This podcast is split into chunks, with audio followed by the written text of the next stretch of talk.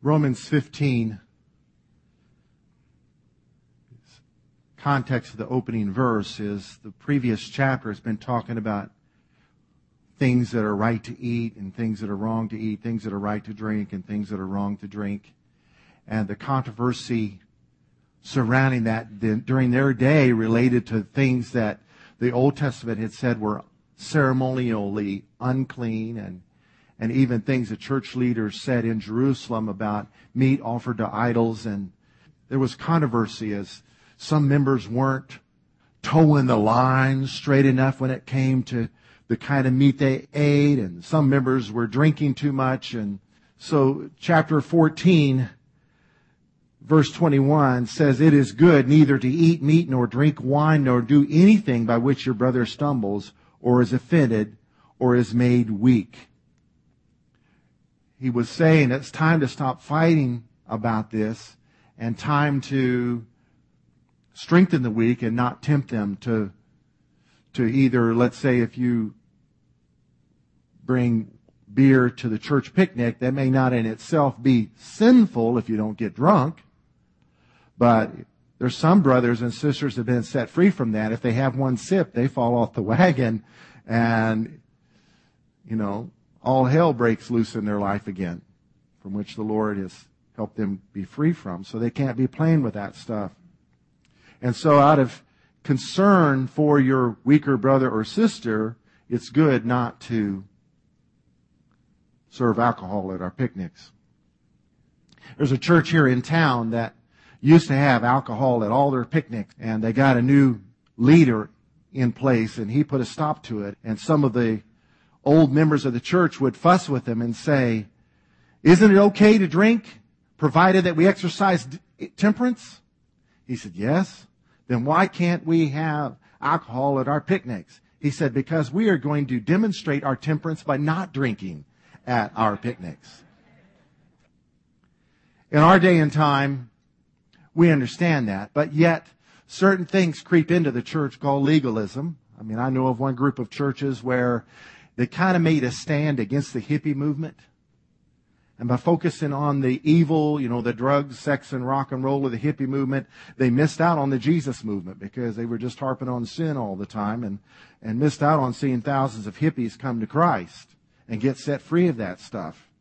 You focus on sin, it's going to get your eyes off of Jesus. And uh, anyway, during those days, they made a stand against beards. Men should not have beards because that's a sign of rebellion because of the hippie movement. Letting your whiskers grow is a sign of rebellion. Meanwhile, the founders of this group of churches had things like mustaches, things like that, but they were dead and couldn't speak up. And so a rule was imposed to distance ourselves from the world of evil, the hippie movement, suddenly became the world. I don't know what they did with the world of politicians. They were clean shaven guys, but anyway. And so now today the hippie movement has long been gone, but they're stuck with this rule. Their leaders know it's ridiculous, and yet for the sake of their weaker brothers, they use this verse, the weaker brothers, they say it's good not for men to have facial hair. And in their context, the weaker brothers right now isn't the baby Christian that would be made to stumble. It's the old time preacher that'll get mad about it. If we grow in Christ, we don't need to be so weak. I mean, there's some nutcases that are in positions of authority in that thing that don't need to be listened to. They, it's time for them, it's time for us to consider the weaker baby Christian who will be offended. I know one guy that won't ever go to church again because they threw him out of the choir for growing a mustache. I mean, who's the weaker brother in this scenario? I mean, think about it. And so we must exercise wisdom and actually think. And so here we are in Romans, Paul's taking this stand. Verse 22. Do you have faith? Have it to yourself before God. Happy is he who does not condemn himself in what he approves. But he who doubts is condemned if he eats, because he does not eat from faith. For whatever is not from faith is sin. So if you don't feel right about having wine at dinner in your home, the privacy of your home, you don't feel right about it, do not do it. Do not do it. But If you feel okay about it, biblically, it's okay. I mean, Jesus turned water into wine. Just don't get drunk. When you get into drunkenness, morals go out the window. They really do. And for those people that love to hug the line of drunkenness and being tipsy, you better not get behind the wheel. Don't get behind the wheel and make yourself vulnerable to getting in trouble. Because there's corrupt police out there and there's good police. I had a dream one time that I was pulled over for something I did. I was obviously hugging the line somewhere. They arrested me, put cuffs behind my back, and as I'm getting in the squad car, one of them slipped something in my pocket. And I could do nothing about it. And I woke up. And the meaning of the dream, when God gives me a dream, the meaning comes instantly and it was a, a warning for someone, a couple people I knew. The meaning was you need to distance yourself from evil and not hug the line lest you make yourself vulnerable to being falsely accused. What was I doing being arrested and being in a position for something like that to happen? False evidence to be slipped into my pocket. Amen. Can we give a hand for all the police that serve us? Amen. So distance yourself from evil. It'll save yourself a world of heartache. And a key is to follow your heart. If your conscience bothers you, don't violate it. Don't violate it.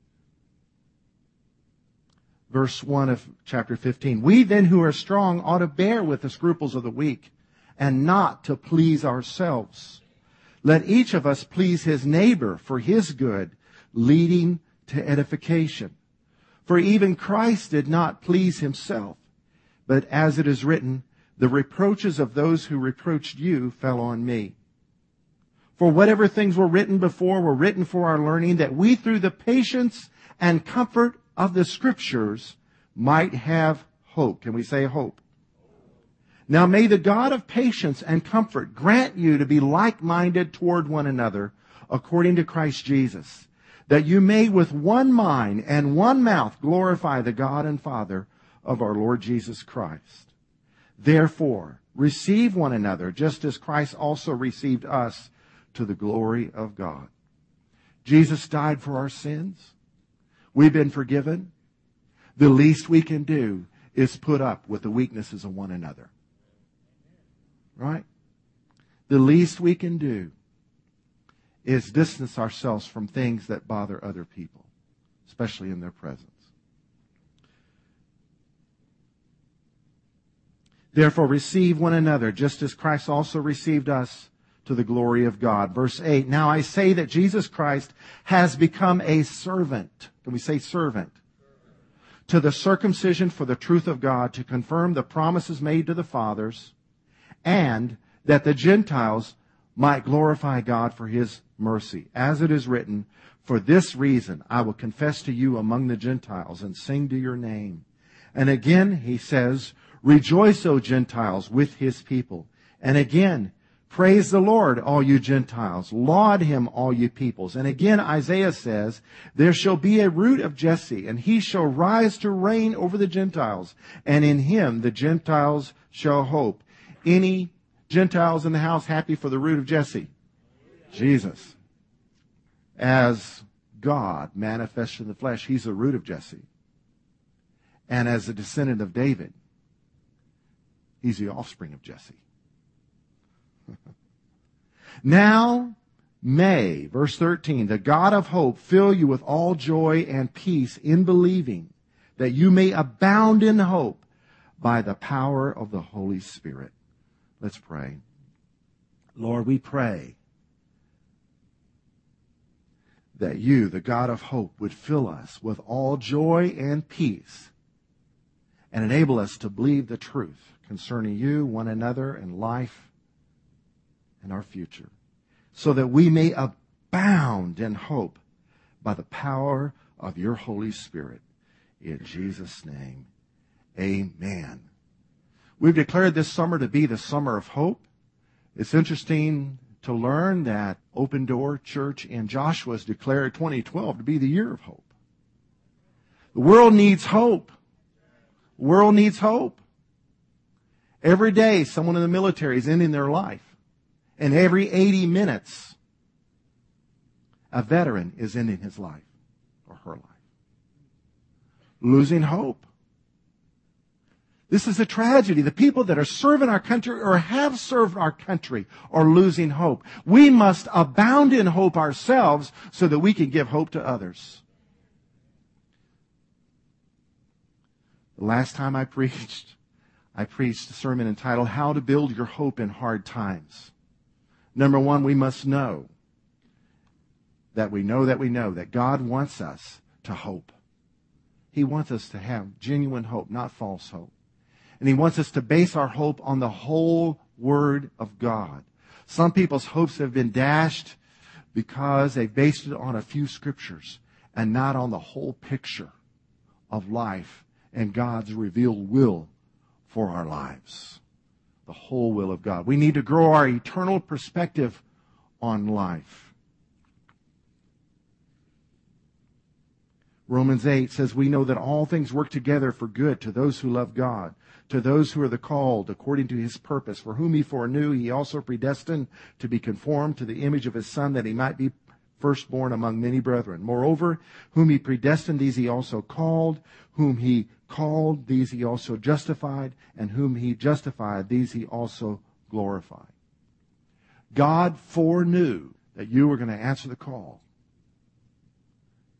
to make him Lord of your life. He knew you were going to hear the gospel and you were going to be willing to receive saving faith. He knew it. And those he knew who would respond, he predestined. Don't get the sequence out of place. That you would be conformed to the image of his son. People like to argue about those who are predestined to go to heaven and those who are not. It's not about going to heaven. It includes that, but it's more than that. It's about being predestined to be conformed to the image of the Son of God. Before you were ever born, there's a destiny laid out for you. The steps of a good man are ordered by the Lord. Those steps have been ordered by God for you and I to be conformed to the image of God's Son. And number three, we were called. Whom he foreknew, he predestined. Whom he predestined, he called. Verse 30. Moreover, whom he predestined, these he also called. He called us to salvation. And whom he called, he justified. And when we were saved, our sins were justified through what Jesus did on the cross. It's a finished work. God already had this in the plan. And whom he justified, verse 30 of Romans 8, these he also glorified. God calls those things which be not as though they were. In his mind and heart, you are already glorified. Yes, your nasty self is glorified in the heart and mind of God. We need to get that perspective. So that when we get disappointed in life, we get disappointed in ourselves, we get disappointed in people, know that your Father has it all worked out and everything's going to work out for good to those who love God. For whom he foreknew, he predestined. Whom he predestined, he called. Whom he called, he justified. And whom he justified, he is glorified.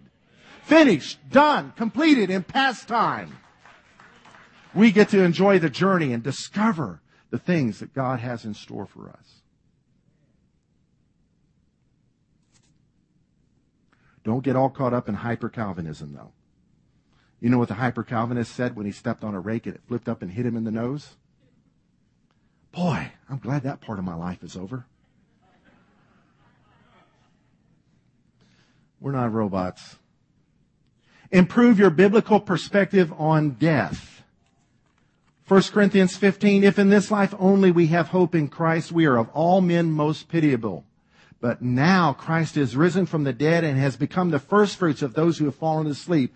For since by man came death, by man also came the resurrection of the dead. For as in Adam all die, that's us, even so in Christ all should be made alive, each in his own order. Christ the firstfruits, all through the scriptures is the principle of firstfruits. The firstfruits belongs to God. And he's the firstfruits of the resurrection. Christ the firstfruits, and afterwards, those who are Christ's, anybody here who belongs to Jesus, at his coming. He's the first fruits, we're the, the later fruits. The last enemy, verse 26 of 1 Corinthians 15, that will be destroyed is death. The Bible acknowledges death is our enemy. Can we say death is our enemy? And one day it will be destroyed. Right now, in his life, Christ destroyed it. In our lives, we're waiting on his return. He's the first fruits. We're the last fruits, and death will be put under our feet as well. And so we need to get a hold of that. Memorize passages of scripture.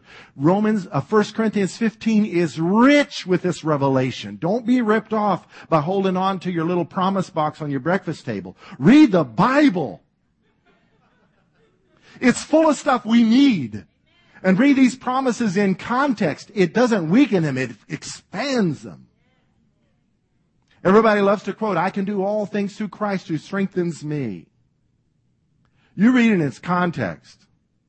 Paul says, I know how to abound and I know how to abase. I know how to exalt. I know how to be humiliated.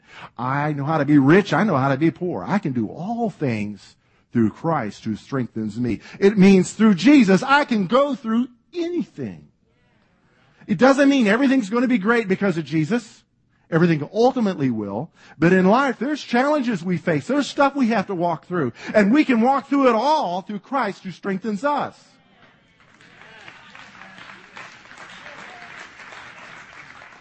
We must increase our appreciation for Christ's resurrection. Get a hold of it. You have to, go to the Holy Land and look at that empty tomb. It fits the biblical description. It's empty. Nobody's ever found the corpse. It's gone. The Romans guarded it so it couldn't be stolen, and yet Christ began to appear to up to 500 of his followers over a period of 40 days before he ascended. History has been marked by the resurrection. What year is it? 2012, 2012. Well, how'd they come up with that? It all goes back to the resurrection of Jesus. After centuries of fighting the resurrection story and trying to kill people that believed it, the Roman Empire wound up embracing it and tried to hijack the church and make it one of their corporations so that they could control the masses. The fact is, he arose from the dead. And if he arose from the dead, he's the first fruits, and mine's coming next. Amen. Enlarge your view of our promised future. The Bible's got a lot of stuff in it about heaven. Enlarge your view by reading those scriptures. Find ways to build up hope in others. He who waters, the Bible says, will be watered himself. You know someone struggling with hope? The Bible tells us to be ready to give a reason for the hope that is in us to everyone that asks. Some people aren't asking. But we need to be ready in case they do ask. And we also need to look for people who are so hopeless that they're not asking. Maybe they feel unworthy or maybe they're filled with doubt. Find them and encourage them. Sometimes hope comes through actually doing something kind for someone. Amen. During this summer of hope, our church is participating in four different missions to other people groups. Let the orphans know somebody cares about them. There is hope. You do have a future. Don't give up. Hold on. The text today is May the God of hope fill you with all joy and peace in believing that you may abound in hope by the power of the Holy Spirit. Pray this for someone near you right now. Just read it together. Put your hand on someone's shoulder near you and say, May the God of hope fill you. The next few minutes, I'm going to share how to abound in hope how to abound in hope. Number one, we need to pursue knowing God as the God of hope. Psalm 71:5 declares to God, You are my hope. O Lord God, you are my trust from my youth. He's our hope. Not our government, not our economy, not our denomination or our non-denomination. God himself is our hope. Can I get an amen? Jeremiah 17, 8 begins with these words. Blessed is the man who trusts in the Lord and whose hope is in the Lord.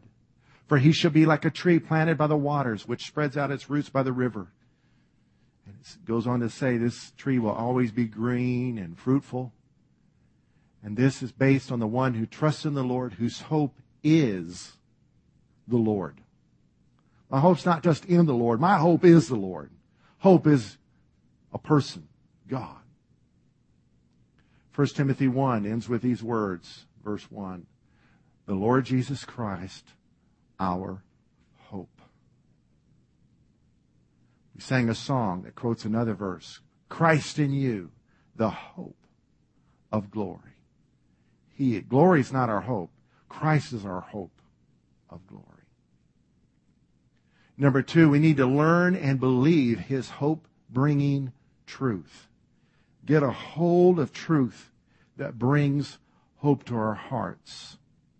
Earlier in the chapter, Paul wrote, verse 4, For whatever things were written before, that's the scriptures, were written for our learning, that we through the patience or the endurance and the comfort of the scriptures might have hope. There's patience in the scriptures. The scriptures have truth that will help develop your endurance. One verse that's an example of this is Jesus himself said, In the world you will have tribulation. But be of good cheer, I will I have overcome the world. So he's the first fruits. He's overcome the world. We're going to overcome the world. And so the truth that's in the scriptures gives us hope because it gives us the accurate picture that there are hard times in life. There are unexpected challenges. There are disappointments. There is futility existing in the world. According to the scriptures, God subjected the earth to futility. All is futile, Captain, if you've ever seen that episode from Star Trek. The greatest thing man can do isn't going to fix the global warming problem. I mean, we got a problem. All is futile. And God has done this so that man will realize he needs a Savior. It's there in Romans 8. On Mars Hill, in Acts, Paul said these words. He says, God has determined the boundaries of man in hope that they'll search for him. This whole illegal alien thing, the only remedy to this is Jesus Christ, I'm telling you. Oh, you may know what needs to be done, but guess what? It ain't going to happen. So rather than get upset about it, let's reach out to the aliens in our midst and give them hope. They wouldn't be breaking laws to come here if things weren't so hopeless in their country. It's true. Trying to make the world a better place. But today we all have hope in Jesus. Amen. Number three, we need to discover and resist all hope robbing hopes. Oh, I wish I could shout this part of the sermon from the housetops. What is a hope robbing hope? A false hope? Have you ever been defrauded? Someone made you a promise with no intention of keeping it, just to get you off their back. Yeah, I'll give it to you tomorrow. I'll give it to you tomorrow. I'll give it to you tomorrow. There's business here in town that took $700 from one of our soldiers for a to buy a product that they make at this place, supposedly. It still has not been provided. That's thievery. That's defrauding. To give someone a desire that cannot righteously be fulfilled is defrauding. Ladies, to dress immodestly so as to induce lust in the hearts of men is to create a desire that cannot righteously be fulfilled. That's defrauding. We must be careful and care about our fellow man and not just ourselves. Well, this is just who I am. Well, yeah. Why don't you just run around naked then? We must care for those who are weak. Well, men shouldn't be so weak and lustful. Well, they are. They are. Now, I'm not going to the extreme, say, let's go to Islam where women have to cover from head to toe. That's stupid. Yes, I said it. S-T-U-P-I-D. Dumb. But you know what? Even that's futile because the Achilles heel of Islam is the women. As they come into the kingdom, you watch, they're going to get fed up with this crap that's being put on them and be hoping for a savior. Yeah. Tell me how you really feel, Pastor. Okay. We must discover and resist all hope robbing hopes. Sinful hope will rob you of hope because sin creates loss. The wages of sin is death. It'll bring death to your relationships. It'll bring death to your hopes. So to hope for your neighbor's wife, this is a sinful hope. May God purify our hopes and make them righteous. To hope for someone else's husband? This is not good. This is coveting. This is, this is going to lead you to hopelessness and despair. It robs you of hope. Misplaced hopes. To put all your hope in your political party? Hello? Well, I'm in the Tea Party. Guess what? The Tea Party can be hijacked by the Republican Party. I mean, people are people. They're people. They're sinners. I'm not saying not to vote. I'm going to vote. Point is, put your hope in the Lord, in something eternal, something that will last, something that will not destroy your hope. Hoping that lies are true. Just because it's on the internet doesn't mean it's the truth. I mean, who's been embarrassed more than once? forwarding something that wasn't true. You hoped it was true, but it wasn't true. Snopes exposed the lie. Hoping that lies are true is just, it's going to lead to hopelessness because truth will stay. Hoping for a better past. I mean, seriously, people are doing this. Oh, I just wish I hadn't done that. You did? Now let's deal with it. Just wishing I wish I had a time machine. Well, you don't. So let's move ahead. That's a false hope. And people do it all the time. It's dumb. I mean, think about it. Sorry, man, I better, better wrap this up. Hoping that you are not you. Oh, I just wish I had different hair.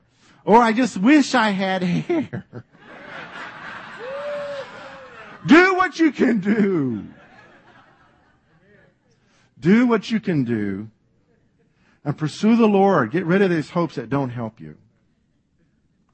And beware if, if only itis. That's a disease. That's a virus. If only I'd have done this or if only I'd have done that. And some of us need to stop shooting on ourselves. Oh, I should have this and I should have that and I should have this and I should have that. You should have stopped shooting on yourself and begin to do something with today that will help strengthen your hope. All right, I'll hush. My final point is we need to allow the Holy Spirit to fill us with power. Allow the Holy Spirit to fill us with power. Yes, I said Holy Spirit. It's In the, he's in the Bible. Jesus called him Him. Who wants the Holy Spirit to be all that Jesus said he would be? You know, some places they don't want that. And that's not real smart. That's like inviting Dana Vollmer to be on your swim team and telling her you don't want her to do that butterfly thing. you know? Like recruiting Michael Phelps to be on your swim team and telling him to tone it down a little. Holy Spirit, be yourself in our midst. Be who you are in Jesus' name. Now, I'm not saying call things the Holy Spirit that may not be, but let the Holy Spirit be the Holy Spirit. Our text today, may the God of hope fill you with all joy and peace. May he fill us with all joy and peace in believing that we may abound in hope by the power of the Holy Spirit. Who's willing to be filled with the Holy Spirit? Filled with the Holy Spirit. Ephesians Verse 17 says, Do not be unwise, but understand what the will of the Lord is. And do not be drunk with wine in which is waste, but be filled, we say filled, with the Spirit. Speaking to one another in psalms and hymns and spiritual songs, singing and making melody in your heart to the Lord, giving thanks always for all things to God the Father in the name of the Lord Jesus Christ. How are we filled with the Spirit? As we worship. He is here. We just need to make ourselves available to Him. May He fill us up. May He fill us up this morning. Be filled with the Holy Spirit. Holy Spirit, come. May the God of hope fill you with all joy and peace in believing, that you may abound in hope by the power of the Holy Spirit. Lord, I invite you to fill us with joy and peace by the power of your Spirit. Fill us with your Spirit. Fill us with your, the power of your Spirit. As we end the meeting with some worship, I pray that you would fill us as we're worshiping you, Lord. We've come most of all to give you honor. And we thank you, Lord, that you're worthy and that you're revealing yourself to us and that you're helping us to abound in hope. Because, Lord, we live in such a hope, a lacking world. Help us as believers to abound in hope by the power of the Holy Spirit so that we can give hope to those who are hopeless. In Jesus' name. Amen. You're the God of the city. You're the king of these people. You're the Lord of this nation.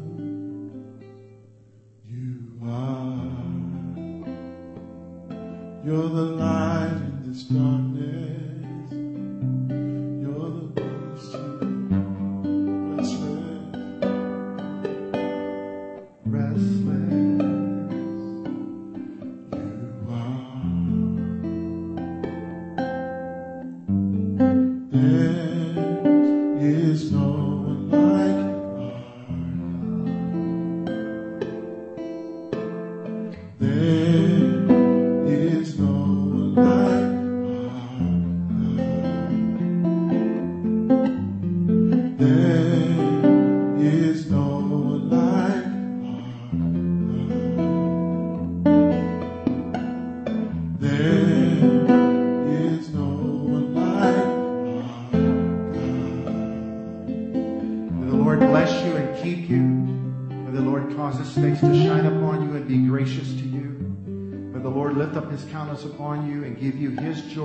Peace. And may he be your hope in all things. May you abound in that hope.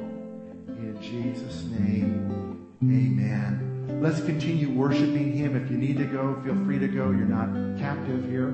But I'd like for us to give the Holy Spirit some time to fill us as we minister to him. Pastor Shay.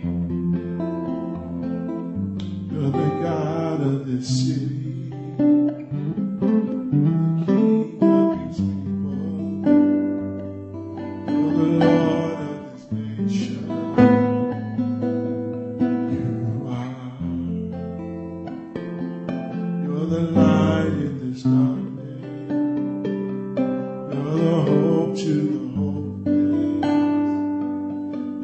To the restless.